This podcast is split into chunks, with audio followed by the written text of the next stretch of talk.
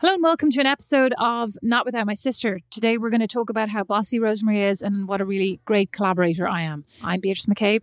And Rosemary Mac Cabe. thanks, Rosemary. And we're no, today we're going to talk about Being what kind boss. of being the manager or the boss or Being in charge. being, you know, what are we like? Correct, supervisor. Are we good? Are we bad? Are we indifferent? Are we self aware? Do we know? Can Rosemary remember from that one time that she was in charge 20 years ago?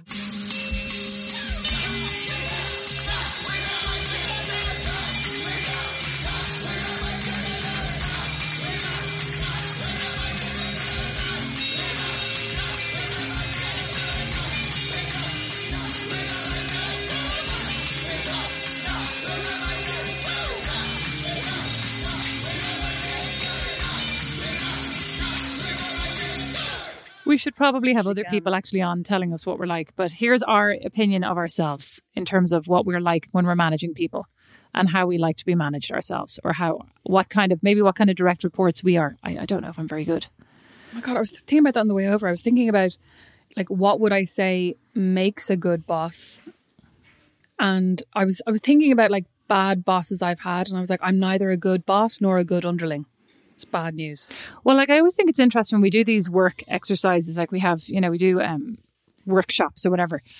And people always, there's always inevitably, at least once a year, a question of who was a great mentor, name a mentor, list, list a mentor, somebody who's been a great mentor to you in your you. life. Yeah. Oh. And I never can think of anyone. I always have to go back to secondary school to she who must not be named so she doesn't get a big head. But I'm like, that's the only person I could think of as a mentor. But maybe I'm just working in the wrong industry for mentors. I don't think anybody in fashion and like now design. Well, I mean, I have just never come across anybody who is super interested in raising me up. Maybe it's me. Maybe it's not the industry. And do you think you have ever been a good mentor to other people? Indeed, I have. I'm very. But I mean, is that something that you're aware of that you try to do? You know what I mean? Yeah, yeah. I mean, yes. And I think, hmm. you know, Julie and I set up an intern program like in DVF to bring people from NCAD to get, and Oh, yeah. actually, and at John Galliano. Like, very, I was very, we were very involved in, very interested in like giving people opportunities that were not necessarily Holding out the hand to the That's next right, generation that's right. get up the ladder. kind of thing. correct. I mean, I'm trying to think, was there anybody that I would consider? I mean, the closest person to a mentor, like, I'll look where I want, I'm thinking. Look me in the eyes. Your I voice goes, your you in the voice goes all eyes. presentery when you start Good. looking away. Good, that's my professional radio voice. Okay. I missed you. The one person that I can think of, Stop. one person that I can think of, I mean, not to give her a big head as well, it's probably my friend Kirsty, who was my boss Oh, yeah. at Stellar. Yeah. So she was the editor when I um, interviewed for the deputy editor job that I then ended up getting. And I worked with, like, under her for, I think it was probably a year. But even since then, she is somebody who I would go to for work advice. You know, if I'm going like, oh God, like how much should I charge for this? Or what should I say to this person? Or how do I tell this person to bog off? Or like recently there was a piece written about we talked about this, there was a piece written about my pregnant my pregnancy announcement on an on an Irish site and I was really horrified by it because I was just like I think the headline was something like, you know, Irish journalist announces her miracle pregnancy. And I was like, I never called it a miracle pregnancy. It is a miracle pregnancy. You're a fucking miracle pregnancy. You were a miracle We pregnancy, both actually. You're right. pregnancies. Um, miracle birds. No, but just the whole thing made me feel really uncomfortable. And I, I was talking to her about it and I was like, what should I do? Should I ask him to take it down? She was like, you could totally ask, totally ask him to take it down or you could just totally ignore it. Yeah, but you're a Do You know I mean, you're a slab with an S. Oh, stop. Slab. Stop. but no, but like she's still somebody who I feel like has always been very good at recognizing, not like recognizing talent. I don't mean that as in like Oh, smoke up my own. my arse. No, but like she she she is good at that, and she's good at kind of going, okay, like this person could be really good, and then being quite generous with her time and her advice if she thinks it's worth it. If you know what I mean.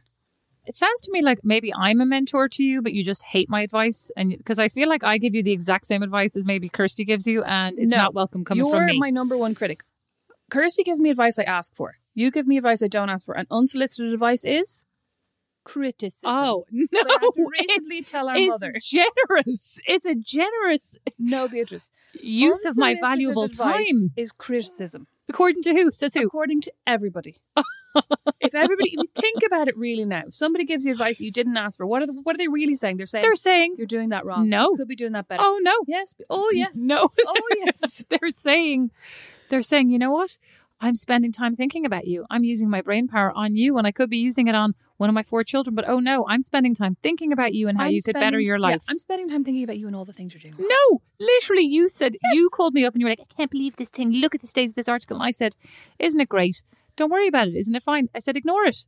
That's literally what I said to you. And yet mine was unwelcome, unwelcome criticism. No, no, no. Because no, no, no. But that wasn't really no. I don't feel like that was unsolicited advice because we were on the topic. It was unsolicited because you didn't ask me. You never said, Hey, mentor. Hey mentor. Oh my god. I'm literally now every time I call you, hey mentor. Hey mentor. Actually I'd more like that. Dementor from Harry Potter. hey mentor. You're so question for proud of you. that. That was Yeah, really well, good. That's, That's, a, I'm, I'm proud of you. literary reference. I'm proud Pity of you. Pity she's a turf now. or that'd be good. No, but listen, back back to the point. I'm obviously not the boss of anybody but myself. And even then, you're the boss of me, apparently. So You're doesn't even count. mentor. I'm not your boss. Listen, you'd like you'd like you no. A mentor is somebody who you go to for advice and Yeah. you, like Beatrice, let me finish. Okay. Yeah. Yeah. Somebody you go to for advice and somebody who like helps foster your your best uh, self and really like kind of helps your talents shine, right? So tell me where this differs from our relationship. You are somebody who comes up with ideas you don't have time to do yourself and you just want me to do them. That's what you that's different. You're not helping me like in my career, you're coming up with new career I- ideas that sound exhausting. Well, you know what? I asked you for that piece a couple of weeks ago that you never wrote for me. Oh my god, I didn't even write back to that email. I actually thought about that yesterday when I asked you for a piece. I was suddenly like, oh my god, did Beatrice ask me to do something? I did, and you didn't do it for me. yeah, well, listen, that's a good lesson for you. I'm not going to do everything for everything you ask because you're not my boss. Apparently, you are my mentor, which is very different. Anyway, back to the point. Oh, There's one time, one period, one glorious period for me, but not for anyone else. When apparently, when I was a boss of sorts, when I worked in Zara, when it opened for the first time in Ireland, and they had a very long and laborious interview process. And anyway, I got like selected from a pool of three thousand people. It's only five, but I have no idea how many people went. For. Anyway, I was I was selected as cashier, and then after our training, I was I was given the role of deputy head cashier, which like definitely went to my head. It was nineteen or something. I was like, I am amazing at numbers. I'm really good. I just done my leaving. Of course, I was just got like a B one in honors maths. I was at How many points did you get again? Shut up. Anyway, oh, what a weird question. that is a weird question. You know, some you know a guy asked me that once. What? I, w- I was chatting to him. I think I'm, I think I got talking to him on Tinder, and I said something about a book I'd read. And he said, "Say you're really smart. How many points do you get in the leaving?" This is when I was about 32. I was like, "No, that's that's not it. That's not the way to go." I'd say you're very smart because oh, I I, read one bet. book. No, I guarantee you were like 530. Where are we going to meet No, I wasn't. I actually said I couldn't remember, which which hurt me because I wanted to say 530, but I was like, can't remember. Just trying to be dignified because I wanted to tell him. I wanted to show off. Anyway, so I was deputy head cashier, right? Which basically meant that when the head cashier was off, I was the, I was the head cashier.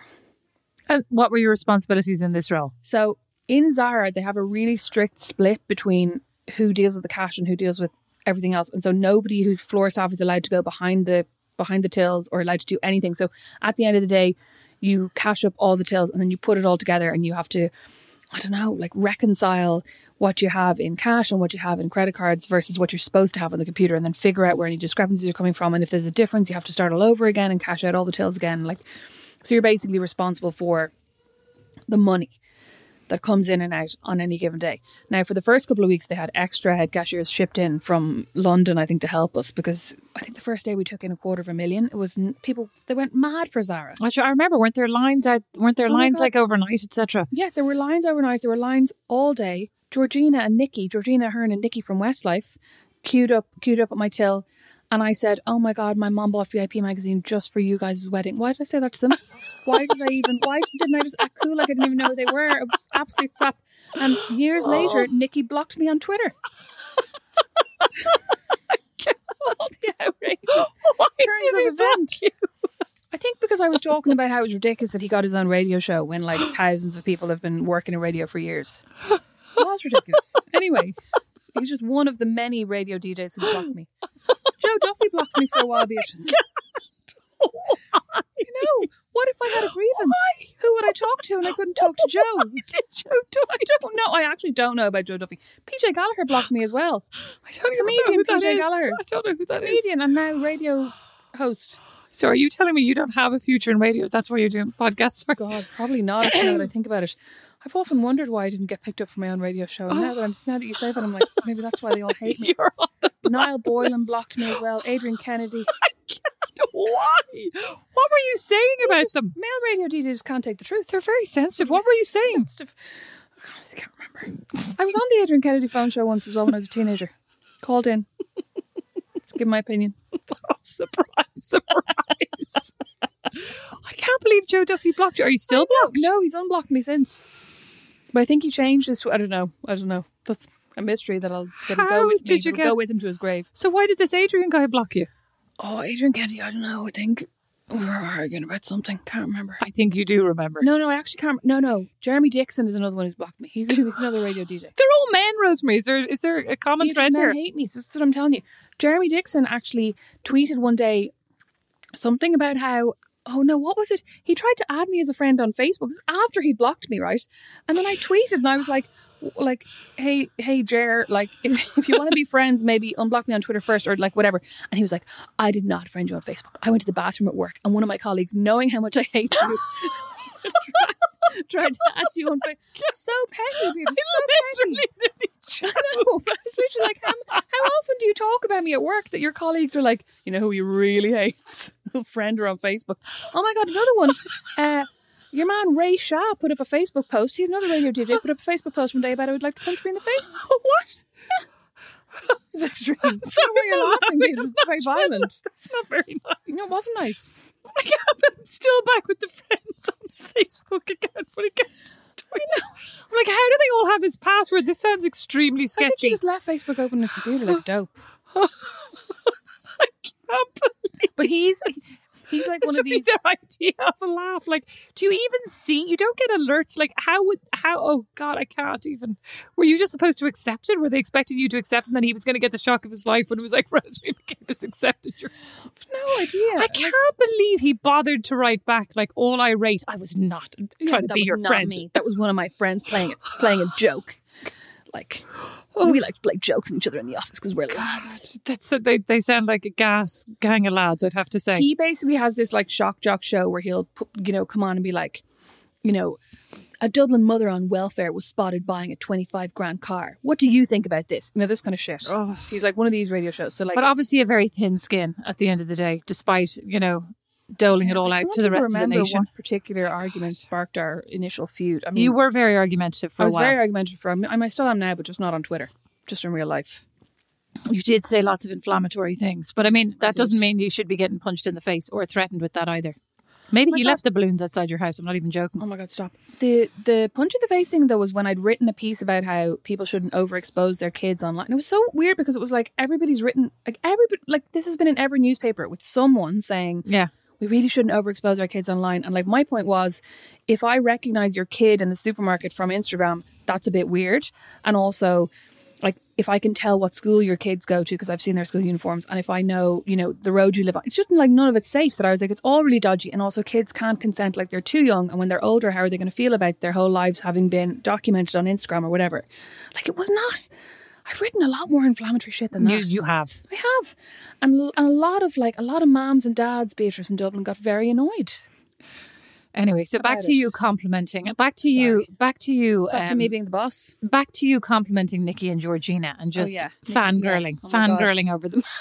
Oh my god, that just made the blocking even more. Anyway, I'm really angry about that one. I can't So I was like, I believe. complimented you in public.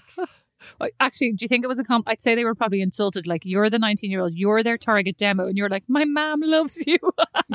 She probably was a bit of a bit of a bitchy thing to say. yes, I'm glad now. it was a I'm- bit I hope- I- backhanded. I, you know what? I hope I hope he he heard me say that and he went, "Oh, my star's on the wane." I hope, I hope that made him feel bad now because of what came later, the blocking.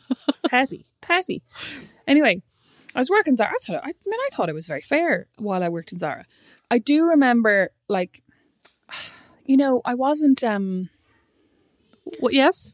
Well, I'm just I was like I definitely liked a rule. Oh. right? And if there was a rule in place, there was a rule in place for a reason. And if you're supposed to be in an at your till at five to nine, you're supposed to be in an at your till at five to nine. So I do remember more than once being quite like snippy with my fellow cashiers. So 19 year old me being in one day as head cashier and somebody would come in at like 9.02 and be like, sorry, the bus was late. And I'd be like, it doesn't matter. You need to go up and open your till right now. You're late. like, I literally remember Absolute knob. oh my god, absolute knob. Like why? And I think it was because I'd be getting stressed that like the floor manager would be coming around going, "Why isn't the till upstairs open?" And you're also like, "It's fucking Zara. Why was it? Why were we so obsessed with opening all the tills in those days? Now you go into a Zara and there's one till open in the furthest back corner.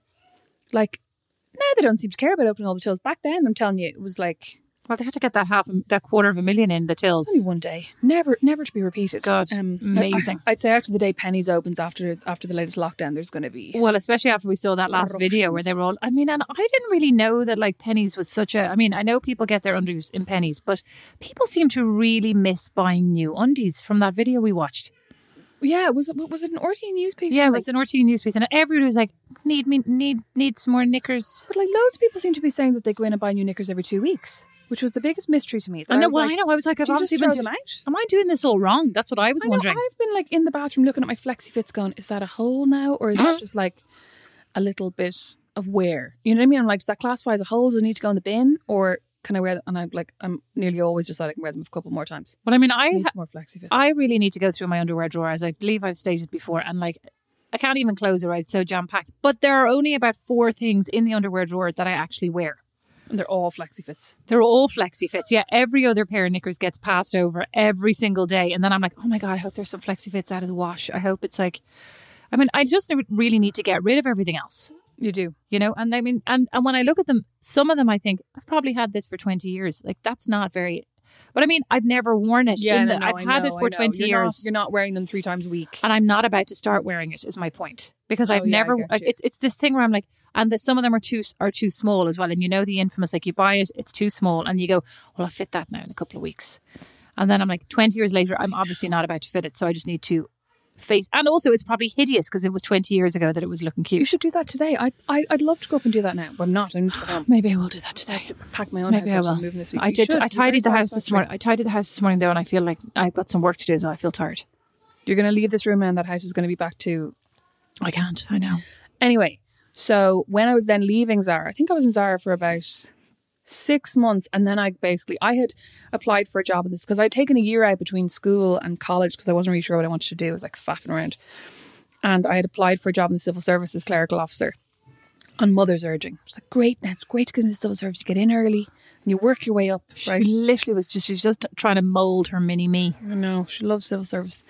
I mean, it was grand. I did nothing and I got paid for it. It was great. I worked in Stephen's Green. So It's just like, did you see that day. person in Italy who got arrested for having gone to, for allegedly, like, for having been paid for 15 years and never showing Oh, up never to showing work? up to work. Yeah, That was amazing. it was amazing. I was like, that was it's pretty impressive. Oh yeah, I'd love that. I would not love that, obviously. Anyway, when I left Zara, then because I got this job, I finally got offered this job in the civil service about nine months after I'd done my interview or whatever. And Mum was like, "Great pensionable job," and actually Zara paid more. Like unsurprising, because the civil service when you go in at the bottom level doesn't pay that much. And you loved working in Zara. I Wait, loved and you in worked Zara. in Marks and Spencer. So you, you no, I never worked in Marks and Spencer. I, I worked meant, in Urban sorry, Outfitters, sorry, I meant to say Brown Thomas. and I worked in Brown Thomas. I didn't. I didn't love Brown Thomas as much. Oh, I thought you did. But you were nobody's boss, right? No, thank God for everybody involved. but when I left Zara, I basically eh, eh, like every single person who signed my card said something like, "I won't miss you bossing me around, but I will miss you, Laura." Kiss, kiss. Like literally everyone said something about how bossy I was in the card. Like to, to, to the to the extent that I was like couldn't even I couldn't even feel nice about the I wasn't even like everybody like I was like everybody hates me. I was like a nightmare. But it goes back to it's your organizing, it's your organizing side, like the always or you know, always in charge, always making the lists, always forming the clubs. That was your background. That was my background. But I also think like I'm really not a good delegator and I don't have a huge amount of patience for explaining things. I'm like, I really shouldn't say because I'm like, what if I do want to go back to the workforce someday? And then this podcast is going to be online basically telling every prospective boss, do not hire her to either manage people or be under people because she won't be able for it. Well, I have a full time job, Rosemary, and every now and then you ask me questions that are extremely inappropriate that I cannot answer because same. Well, I mean, yeah, but that just goes to show you're smarter than I am. You're you're you're a strategic thinker. But I don't like like I just don't have the patience to explain things to people. So you know, sometimes when you're tr- trying to delegate something, you're like, "Would you mind doing this?" And it needs to be done like this, and then you're like, "I'll just do it myself." So I could basically take a job where I am the boss only of myself in an office on my own. So basically, what I'm doing now. but I'd But like you'd get like- paid a lot more. And a pension. yeah, and a pension and some health insurance and That paid would, holidays that would be great. good. That would be good. Paid maternity leave. I mean, I'm thinking like, what? Am I a good manager? Well, I was talking to Kim about this today. Oh, No, I'm joking. oh. well, you could. You should have for background for No, research for this. asked I mean, I feel like I'm grand. I think I'm okay. I think it. Hang on, hang on. Let's just let's just rewind for a second, Beatrice. You work in corporate America. Yeah. Think how would you answer this as a corporate American? I was about to say. You're sounding very Irish. I'm grand. I think I probably like it's hard. I think my job at this point point is a lot of it is about communication, right? Is about making sure that everybody has the same information because I'm like I have you know, I'm in like I have access to lots of information that then needs to be disseminated among the teams, you know? And then the teams do like do the work and then I'm kind of supposed to be communicate. Like I, re- I realize I'm in meetings where I'm like, this is the fifth time I've been in this meeting, but every time it's a different group, you know? yeah. And I realized that that's actually a huge part of my job, which over time, like you don't really notice. And then over time, you realize like you're not in this meeting because we actually need your input. We're in this meeting so you can share the outcome of this meeting with your manager or somebody else. Like that's actually your job.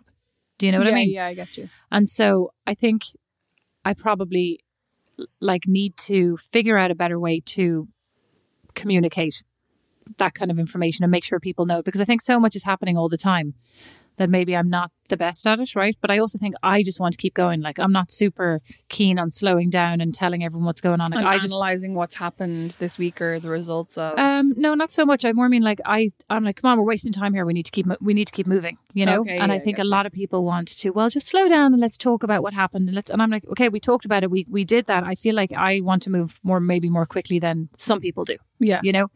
But that's just my nature, right? I'm not like super keen on I don't know, the you know, getting it all making making it all look fantastic. I'm like, do you have what you need? Let's go.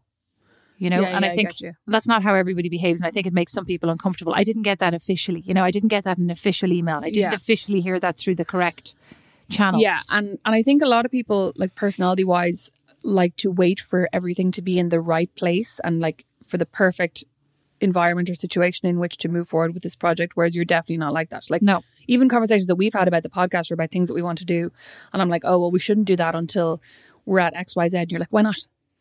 You know what I mean? Whereas I'm kind of going, let's wait for the perfect conditions so that we know that we have like X number of followers and that we have this and that we have that. And you're like, but like, why not just do it now? yeah. I think I think I'm yeah, yeah. and like I don't mean that in I don't mean that in a critical way or or like to make you sound impulsive. I mean, I'm sure you can be impulsive, but I I think more that like I'm probably more cautious. Well, not even cautious isn't the right word. I'm just probably like don't No. do that now. no, I think yeah, probably right. no, but I think you you're somebody you like to have a plan. You like to know Oh, you like to know where you're going. Oh, you And- hate a plan. I love yeah, a plan. and I'm not really. I'm more like it's fine. We'll figure it out. Like I'm, we'll build it as we go. Whereas Yeah. I think you're more like let's build it and then let's go. And yeah, and you're also like if it's good, that's that's enough. And I'm like no, no, no, no, but it like has to be good in the right context and like with the right audience. And and you're kind of like yeah, but like I think you you are very much like if we build it, they'll come. Whereas I'm like we have to wait for them to come before we build it. Yeah, and I mean, probably somewhere in the truth is somewhere, in the middle, is Yeah. the truth. You know, I also I was thinking back like when I started managing though, and I see this in a lot of people, a lot of more junior people as well, like a lot of new managers. Because I mean, the managing is the one thing. Like it's probably mm, one of the most important things you do, right, in a job if you are a manager, and it's there's like zero training. There's just this assumption. say that. Yeah, that like like any managers I've worked with as well. You, you like you see them become managers, and it's more through like time and tenacity than actual skill or Suitability. yeah Right, yeah. suitability. Like because not everybody i don't like and i think it's hard because progression like in corporate america especially is you know if you're going to progress you're probably going to own, run a team and you're probably going mm-hmm. to like you're going to have people underneath you whereas you know what if you're just an amazing contributor like i was talking about this with somebody the other day like shouldn't we figure out what are the roles that don't need to manage people like i don't Yeah. actually think that especially in design it's not necessarily always beneficial for people to be distracted by managing other people and yet like they're they're going to kind of get capped at a certain point with like, well, they can't, you know, why are we paying them this? They don't manage anybody. They're not at that Yeah. senior level. Like we need to figure out like how to reward. You know, if you're an individual contributor, that's amazing because if I want you to like, if you're a designer, isn't it better for the company that you're designing than that you're spending your time managing people? Yeah, yeah. You know, and in some places you'd have like a studio manager, uh, but I've never actually seen like I wonder if the designer should actually report to that studio manager where it's more about your time off or you know your personnel issues, etc. Yeah, and like an admin kind of thing. yeah. But I don't think people, you know, then at the same time that's another head count. So it all becomes like, well, wouldn't you be better putting those funds against another designer? Well, yes, Yeah, but yeah. like But who's like where's the is a output? really good point that for people who either don't want to or who are not suited to managing other people, what is the career track if they're in any like any kind of company really? Like Yeah. it doesn't have to be super corporate America, it doesn't have to be a big company, it, you know, doesn't have to be a startup, could be something really small. Like if you're not the owner Mm-hmm. and you're not somebody who's who wants to manage people or who could or who should be managing people, where do you go? Like where is there to go? Is there nowhere? Like Well- should you just become an entrepreneur like me? Probably. Well, I was thinking. Well, I was going Entrepreneur. flashing back though to like when I first started managing people, and I think I was like much less flexible. You know, like you were saying, the, the kind of it's nine oh two, and I was much more about like where are they going? You know, what's going on? Why are they late? And why aren't they as engaged as they need to be? You know, well, they didn't do this correctly. Whereas now, like I just kind of go. You know, people are all adults, and I presume Yeah. most people come to work and want to do a good job, right? Like it's you kind of have to assume positive intent to a certain Yeah. extent. But I also think it's interesting because I still see like lots of people, lots of managers, lots of senior level people kind of they'll say, Oh, I'm you know, I'm I'm out tomorrow, I'm going to X, Y, and Z. And mom always said, I'll be out tomorrow. You know, I'm taking Yeah. like you're entitled You to your time to off. You don't have to tell them Yeah. where you're going and you should never ask where they're going. And like I do see people that and I always write back and say, That's great, thanks. In future you don't have to tell me. Like Yeah. that's up to you. You know, you're you can apply for your time off as long as you have your work done. I mean, I assume if you're applying for two weeks off, that you're comfortable that you Yeah, have your yeah. work done. However, I have discovered that that's not necessarily the case. People are like, "Oh, well, you said I could take it off, but like you didn't finish your project." Yeah, but I was on vacation, and I go, "Well."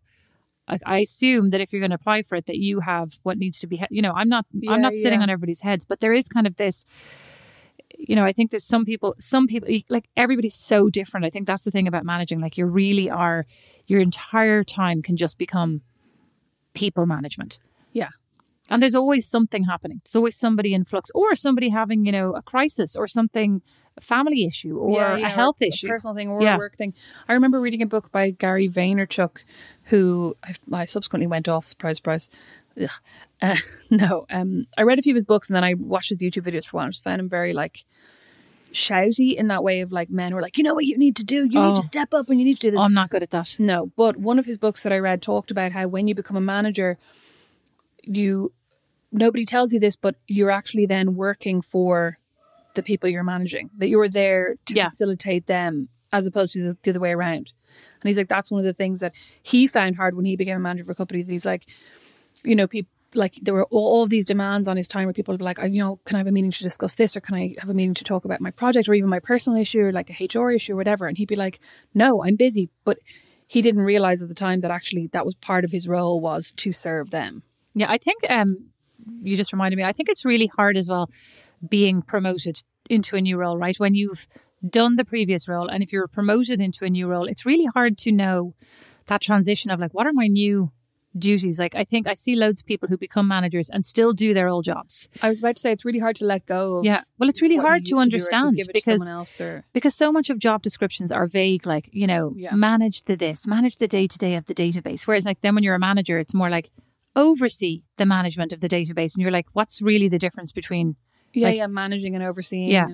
because yeah. you're you're doing one whereas you're you're not like i mean your job is obviously not to watch other people doing the work you know what i mean you're also but like it's hard to understand what those like my like uh, my role changed recently and it is hard right now to understand what i need to give away and like under and, and literally and then also having that kind of um organization or like the just even the i mean maybe what am i trying to say?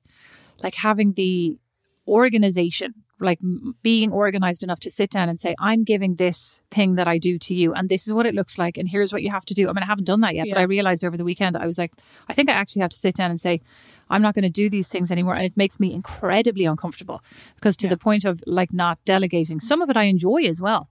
You know some of it like i really like some of the things that I'm going to give to other people. Yeah, yeah. So You you, know- kind of want to keep them, but it's not like it's not doesn't make sense Yeah. with your new role and your Yeah. new responsibilities. I used to hate doing handover documents. That was my number one least favorite thing to do at work. You know, when you'd be leaving or if you were Oh, yeah. taking on a different role, they'd be like, "Will you do a handover document for the new pe- person?" I'd be like, "I'd rather sit. I'd rather have them just shadow me for a week." So I could Yeah, talk them through things. Whereas, like sometimes when you'd leave, the person wouldn't be starting till the like the following week, and you'd have to just do this. Oh, this tedious document. I also have to question like how useful is it really because it's so abstract, you know. I do this. What does that mean? When do you Yeah. do it? Like what time of the day do you do it? And how to what level of detail do you Yeah, do it? I do think also, like- shadowing is much better. in loads of jobs that I've done, like, here's how I do this. You could do it completely differently. Yeah. And just as well, if not better. Do you Yeah. know what I mean? Like, not that I mean, Well, I I was was, actually say good not better, things. not better. I, was, I mean, I was good in some jobs. But like quite seriously, you know, I keep thinking now this is not related to managing, but the one thing I've dreaded the most in every single job is the leaving. oh, it's Why? the worst. Why? Because it's really awkward. It's really awkward. It's it's it's also the whole kind of the whole mechanics of like writing a letter as well. Do you know what I mean? That you're supposed to hand like you're supposed to have written notice. So it's not even a natural. Hey, do you have time for a ten minute meeting? You sit down. And you go. Hey, I've been offered this opportunity and I'm going to move on or whatever. You have to hand over this. Like I was like, I remember when I handed in my notice. Um, in a job I was in, I was like, "Hi, um, uh, this like I have like, like like I almost felt like I was handing drugs across the table. Do you know what I mean? Like, oh, is, I have this thing in an envelope and it's for you. And that was actually the weirdest thing. Like when I handed in my notice at one particular job, I remember my boss being like, "Oh, like you know, I'm really surprised. Is there anything we can do to change your mind?" And blah blah. And I was like, "No, not really." You know, and, and they said, "Oh, you know, could we offer you more money?" And I was like, "No, it's, it's like honestly not about the money. I think I just would be happier doing X, Y, Z." And then that person never spoke to me again. Oh yeah, that Literally happened to me would not too. even say hello to me. Would not like didn't didn't say goodbye. Didn't say thank you. Nothing. Like, I'll tell you. I'll tell you one thing that I thought about that when you're. I mean, you're a very direct person, right? I think you're pretty direct. I think you know you're pretty out there. Like you're very um, honest. You don't have a lot of things that are a secret, right? No, I mean I can be very direct, but I can also be like I really dread any kind of confrontation. I'll really put off. Well, that's what I was going to say. So that's when I, I had a book recommended to me this week called Crucial Conversations. Have you ever read that? No. haven't read it yet either. I But but um, my friend Tracy recommended it to me, and she was like, "This changed her life, right?" And you know, I love a good workbook, so You I'm do. going to purchase it and report back on it. But like, I think that I am very direct, and I think that is something that I have developed over the years. Like, I mean, I'm direct. You know, in your personal life, you are and you aren't. Like, there are moments when you are, and then there are moments where you try to get around to something. You know, direct with me. I Why say. I'm direct with you? I wouldn't mind if you try and get a few more things with me. To be honest. But I think like I think it's a good thing, but I also realized recently that not everybody likes that. Like not everybody it makes some people uncomfortable, right? Because they Mhm. don't want to have to have to your point that confrontation. They Yeah. don't want to address the elephant in the room. They don't like you they feel put on the spot. Like I always thought people Mhm. appreciated it and now I realize it really depends on Not the everybody person. does. Yeah, like that. They don't want to sit down and have this conversation. They want you to put it to them in an email so that they can think about it. Exactly. Twenty four hours. Yeah. But I was going to say the reason I think I have become much more direct is because it kind of goes back to communication, but it's more about like people understanding you. You know, people want to know the why, right? This is what I always hear. And I was told like you need to explain. So instead of saying I like this, I'll say I like it because I think this is brand appropriate because, right? So I'll always give that context because without it, you know, it's just if I'm out for a week, they're like, would Beatrice like this? Would Beatrice not like this? You yeah, know, yeah. Whereas they can go, oh, she would like it because it speaks to the same thing that we. Well, and at the end of the day, I'm trying to like also say it's not about me; it's about the brand. You know, so Yeah, is yeah, this brand appropriate? What are your filters, etc. But from a personal communication, like communicating with somebody who reports to you, you know, if you're unhappy with their performance, like that's really hard, right? Because you don't want to sit down and go like you're crap. You know, you also have to give examples. You know, here are the Mhm. things, blah blah blah. But I remember one time I sat down with this girl, and she was a designer, and she was wojus, right? Like genuinely wojus. This was maybe 10 years ago, right? Actually, just and pleasant, but also weirdly lazy, right? Like always showed up with, oh, I just didn't get the work done, or oh, I'll, I'll have it for tomorrow, you know, and everybody else would be there with their stuff done. Like, of course, with their stuff done. Mm. Like, that's your job, you know? Yeah. And then I pulled out her resume and I didn't hire her. I pulled out her resume and I was like, oh, this job that she's doing, she has zero experience in.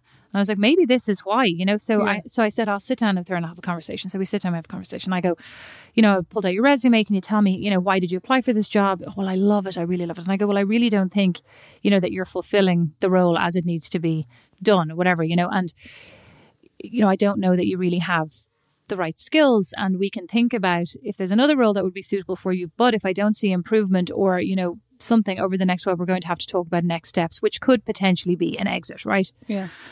That's what I thought I said. Right. I think I did say s- stuff around that, but I think I also filled up the space in between with a lot of like joking, you know, and Okay, yeah, yeah. platitudes, And, etc. Chatting and trying Yes. to ease the blow kind of Exactly. And at the end, I said, okay, why don't you repeat back to me what I just told you to make sure we're on the same page? And she goes, you really like what I'm doing. You're happy with me in my role. And just, we'll touch base again in a couple of weeks just to make sure that we're both still in a good place. And I'm like, absolutely the polar opposite of what I just said. But it was really eye opening to me. And like Yeah, that yeah. people like have a, have an image of themselves. I mean, I'm sure I do too. And that to hear from somebody else that the, their perception of you is so at odds with your own image, like you cannot you know, you have got to be super direct because people do not hear what you're telling them, basically. They hear what they, they, they genuinely hear what they want to hear or what they're comfortable hearing, you know? She was not remotely bothered, not phased at all, even after like we spent another 15 minutes clarifying, no, she was not doing a good job. So I think I've become like over time as a manager, I'd say that's probably one of the things. I am direct. I try to confront issues. I try to not let things go on, you know, mm-hmm. and because I think there's nothing worse than here are the five things you've done that have annoyed me over the last six weeks.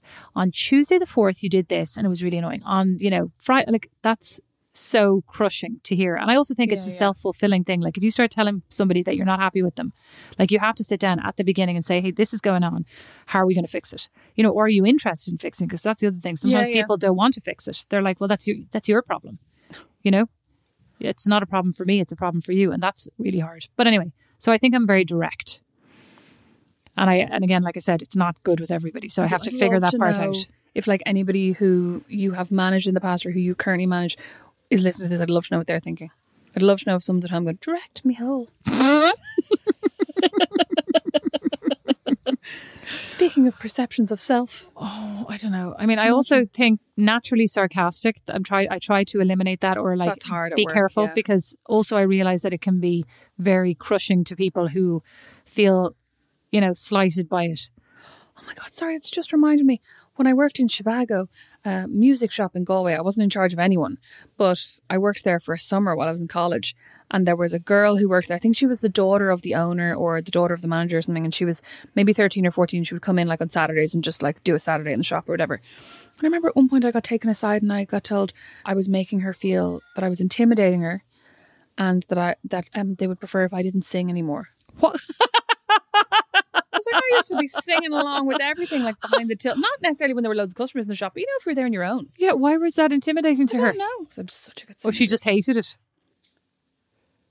yeah, or maybe she I just mean- thought that I was like, maybe she thought it was some kind of weird power move when she'd be like, Rosemary, do you want me to? And I'd be like, overprotected. I don't know. Or maybe the two weren't connected and they were just using it as an excuse to tell you to stop singing. Maybe they were two separate things and I just put them together. I am thinking about an intern who absolutely hated me one time and told me when they were leaving. Like this was when I when we were in Paris. There was this duo and they were absolutely bizarre. Right? They were this these mates, and uh, I I thought we all got on very well. Right? And then I I can't remember what happened. I think we moved them from the accessories department to like apparel and they never forgives. I can't quite remember the detail, but I remember at the end they came up and were like, You were the worst fucking manager we ever had. You are a dick. What did you say? I'm sure I was just like, well, you know, you would say that. I don't know. I'm sure I had no witty comeback. I was probably just like, am I? I probably started crying. Am I? Oh, you probably did. Yeah, well, not in front of them. No, of course not. But that's actually the word. Like, I think I've always tried. Well, I've almost always tried not to burn bridges, except for that one place where I had him a notice, and then the mm-hmm. person never spoke to me again. Then I, What about that other place where, like, I think, you know, you worked with somebody who you probably doused it with kerosene on the way out and, like, lit a massive bridge burn? That doesn't make sense, but you know what I'm saying. We, we are in agreement. we we are in agreement. We're talking about the exact same place. Yeah, I mean, if if I could have lit a match on the way out and just ensured that only he burned, would have done it. Oh my God. I remember seeing him actually several times around town on his bicycle afterwards, like the Wicked Witch of the West. Every time I saw him, like, oh. And he would never say hi either. I think, who, who was it saw him falling off his bicycle one time? it's just like the best story. Not like now. He didn't hurt himself, although I honestly wouldn't have minded if he had, but I think he just toppled off. what do you mean you wouldn't have minded? You just literally said you'd like to burn him down in a building. Ah, yeah, I know, but I just want to like in case people think I'm being really. I mean, honestly, if you like if you knew this person, you'd agree with me. you would. Everybody, almost everybody. Is this not? Yeah. Okay. We'll we'll talk about those stories another point. Is this not the person who commented on your leggings? Uh, I can't talk about that because then when I wrote about that on my blog, I that person threatened to sue me for uh, defamation. I But it's not defamation if you don't mention their name. It's defamation if they're identifiable. But they won't be identifiable. She is not identifiable.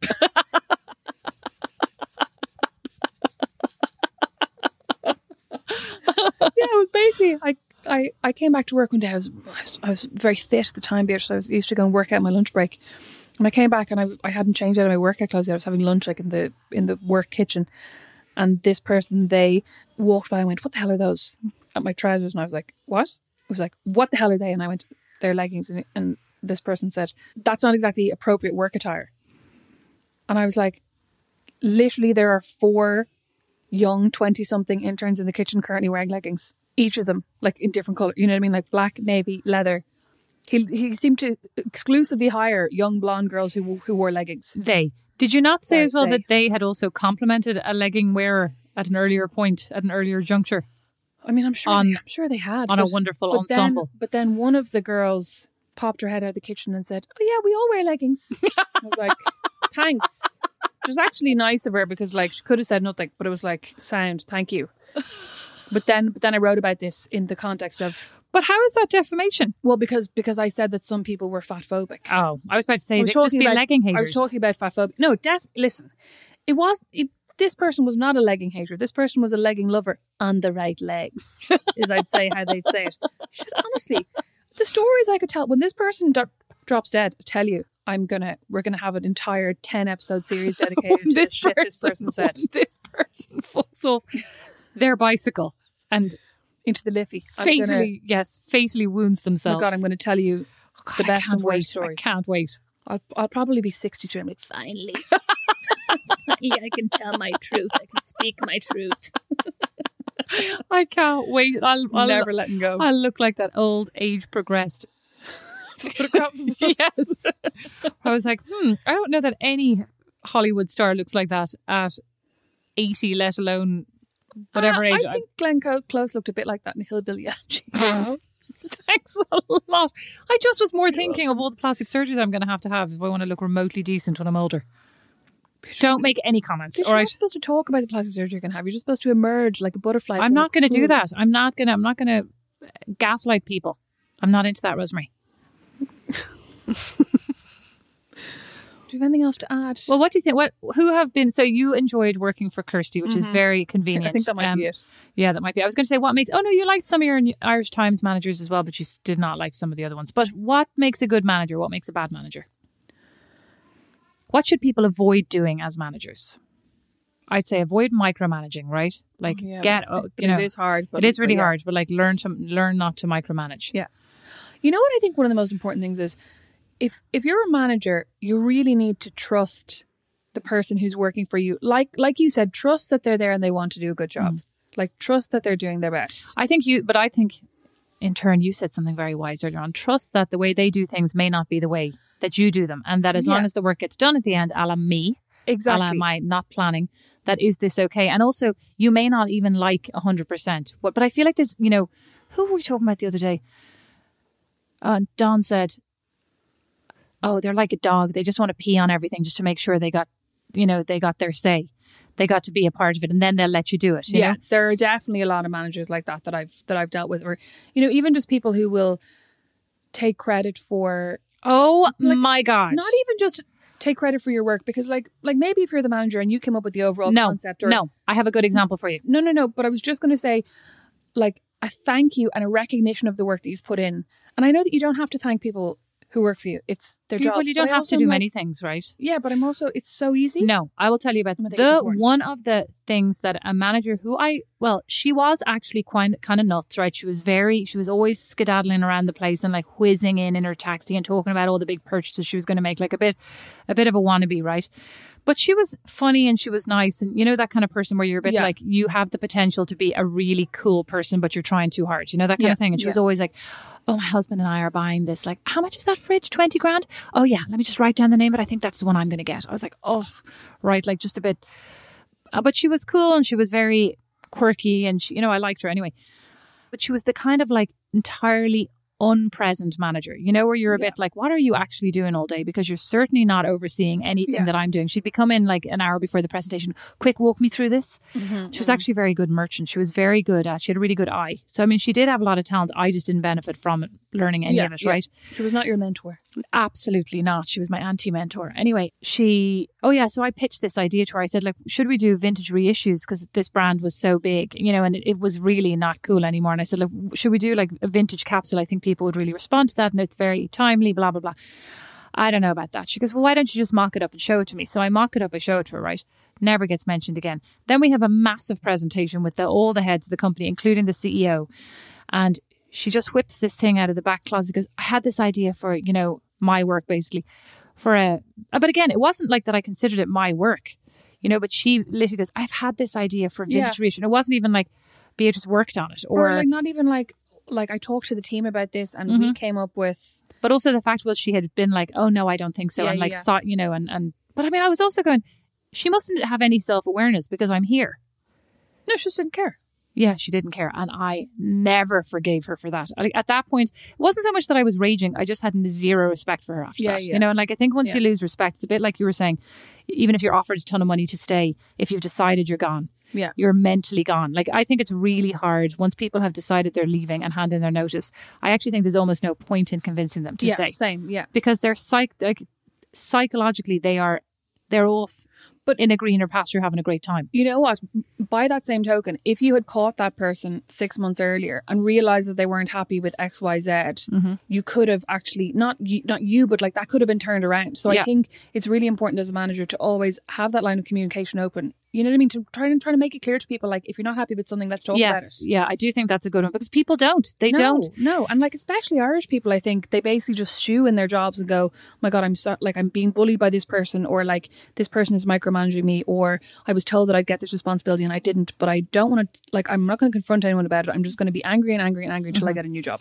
On the other hand, I would not say I hate my job. I'm leaving if you don't do X, right? Because no, that is no, no, no, no, of course not. no, no, not of course. That's an approach many people take, Oh, right? And I think that's the one where you just like the other person goes, okay, well, you know, yeah, well, that's that's your choice. I mean, of course, that's your choice. It's not really a threat because it's your career and your life, and if you want to leave, feel free. You know, so I feel Yeah. like it's a weird one. Like if you don't do this, you have to make this like yeah, that a, there's a like- compelling There's, argument. there's no incentive for me to Yeah. do that when I could just hire somebody Uh, precisely. going to be better and more motivated and happier at their job than you. Yes, and less likely to annoy me with a statement like this.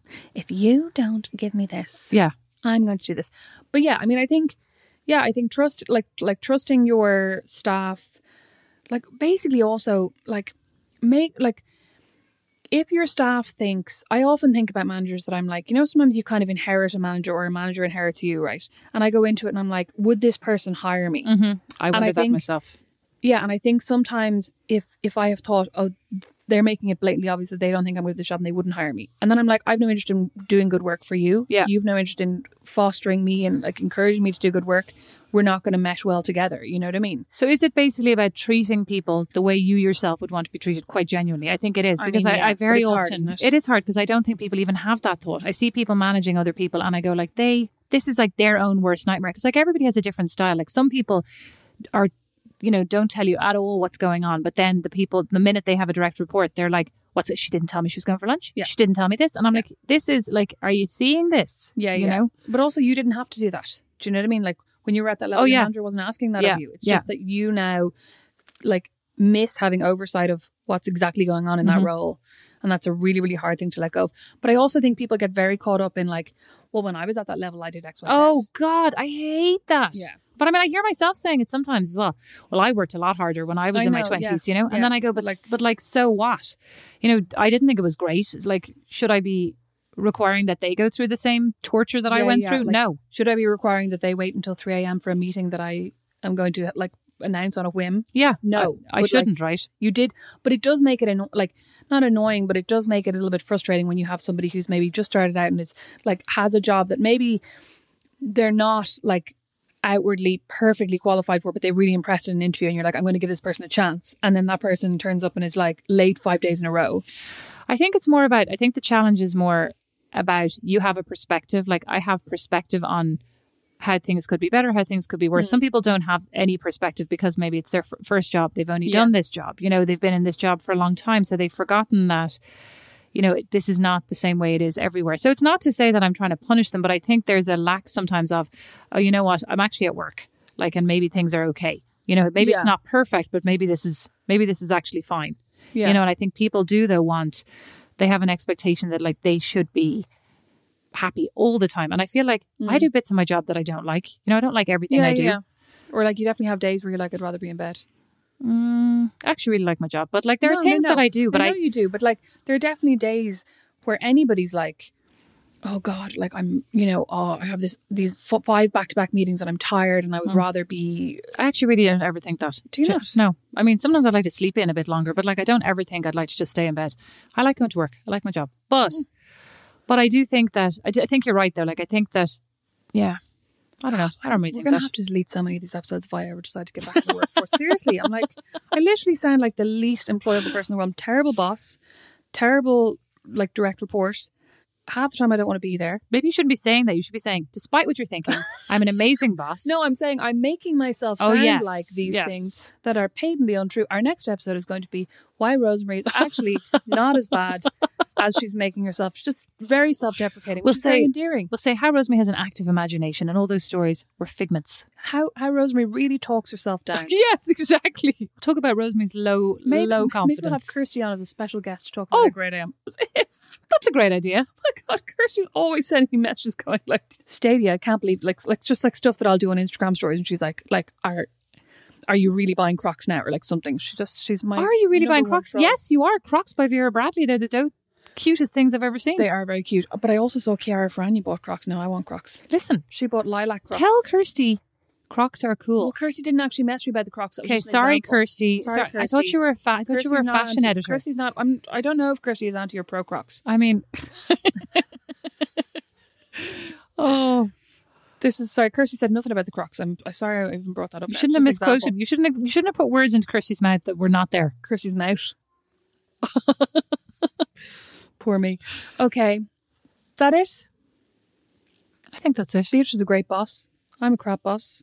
Luckily, I'm nobody's boss right now, except for my own. I mean, I don't actually know if I am a good boss. I don't really not don't really want to invite any comments either. I think I like to just stay where I am, thinking that I'm good enough. well, but I like, just think I just think there's you always sound, room for improvement. you, you sound like once again think what would my American self say? They Oh. never say there's room. Oh for my God, my. American You're self would boss. say, my American self would say, I've worked a lot on, you know, I really read a lot of books. I've done Look a lot of all your American coaching. are done. Oh my God, they're disgraceful. like um, nasal done. I would say that I genuinely take managing people very seriously. And She's I, read a lot of books on. I have read a lot of books and I've done a lot of courses and I spend a lot of a lot of time points in her leaving. and I'm no, I really and I'm very interested in it. I, Yeah. I I find the psychology of people very interesting.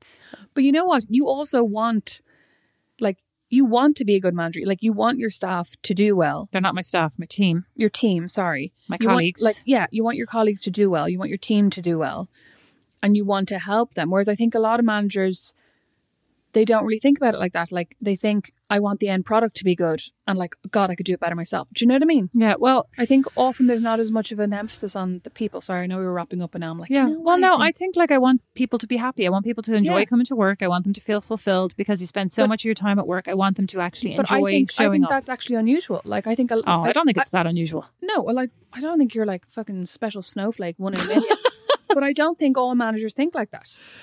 I don't think that's automatic. Well, I don't- A lot of people. I don't think- to manager level. I don't think that occurs to them. I think a lot of people aren't very involved in investing in like being better at managing. They try to be Yeah. a good manager, but they're not necessarily think given it dedicating maybe as much headspace to it as I am. Yeah, right? but I also think a lot of people get to management level, and by a lot of people I mean men, and when they get there, Hashtag not all men I on s- I on this a lot. podcast. I didn't say I didn't say all. I said a lot. I think a lot of men get to the point where they're they're given like manager position, and therefore they think, I am a manager now. Therefore, I am good at this because I was given this job. Do you know what I mean? And and and like, I just think.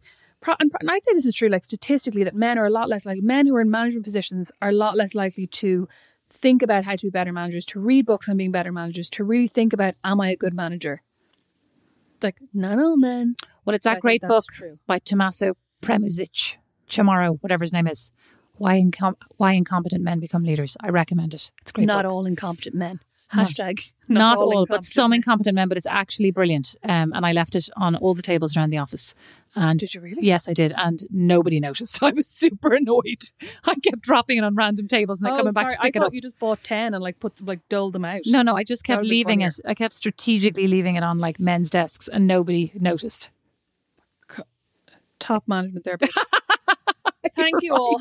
Thank you all so much for listening to Not Without My Sister. You can check us out on Instagram at Not Without My Sister, individually at Rosemary Mac Cabe, at Beatrice Mac Cabe. Our website's notwithoutmysis.com. Email us, notwithoutmysister@gmail.com. But before you do any of that, go on to either Apple Podcasts or wherever you're listening to this and give us a five star rating and a review. That would be very, very lovely. And tell all of your friends. Tell all of your friends. If you don't want to do a review, it's super easy to just tell your friends, please. and also, you know what? Tell some men. I feel like we don't have enough male listeners. Well, I mean, that's because you're scaring them off with all of your at comments. the end, they, they, they would listen to the whole Actually, episode I, I did read that men don't listen as far into podcasts as women Exactly. do. So as long as we keep the the misandry to the end of the podcast, we're fine. Absolutely fine. Thank you all for listening. thanks for listening. You'll get us on Friday for a a, mi- a mini sode, equally well thought out and sexist. Goodbye. Bye. Not Without My Sister is produced by Liam Geraghty, sound and original music by Don Kirkland, and our original illustration is by Lindsay Neilson. Not Without My Sister is a member of The Warren. As is our podcast, The Critter Shed. For more great podcasts, hop along to thewarren.ie.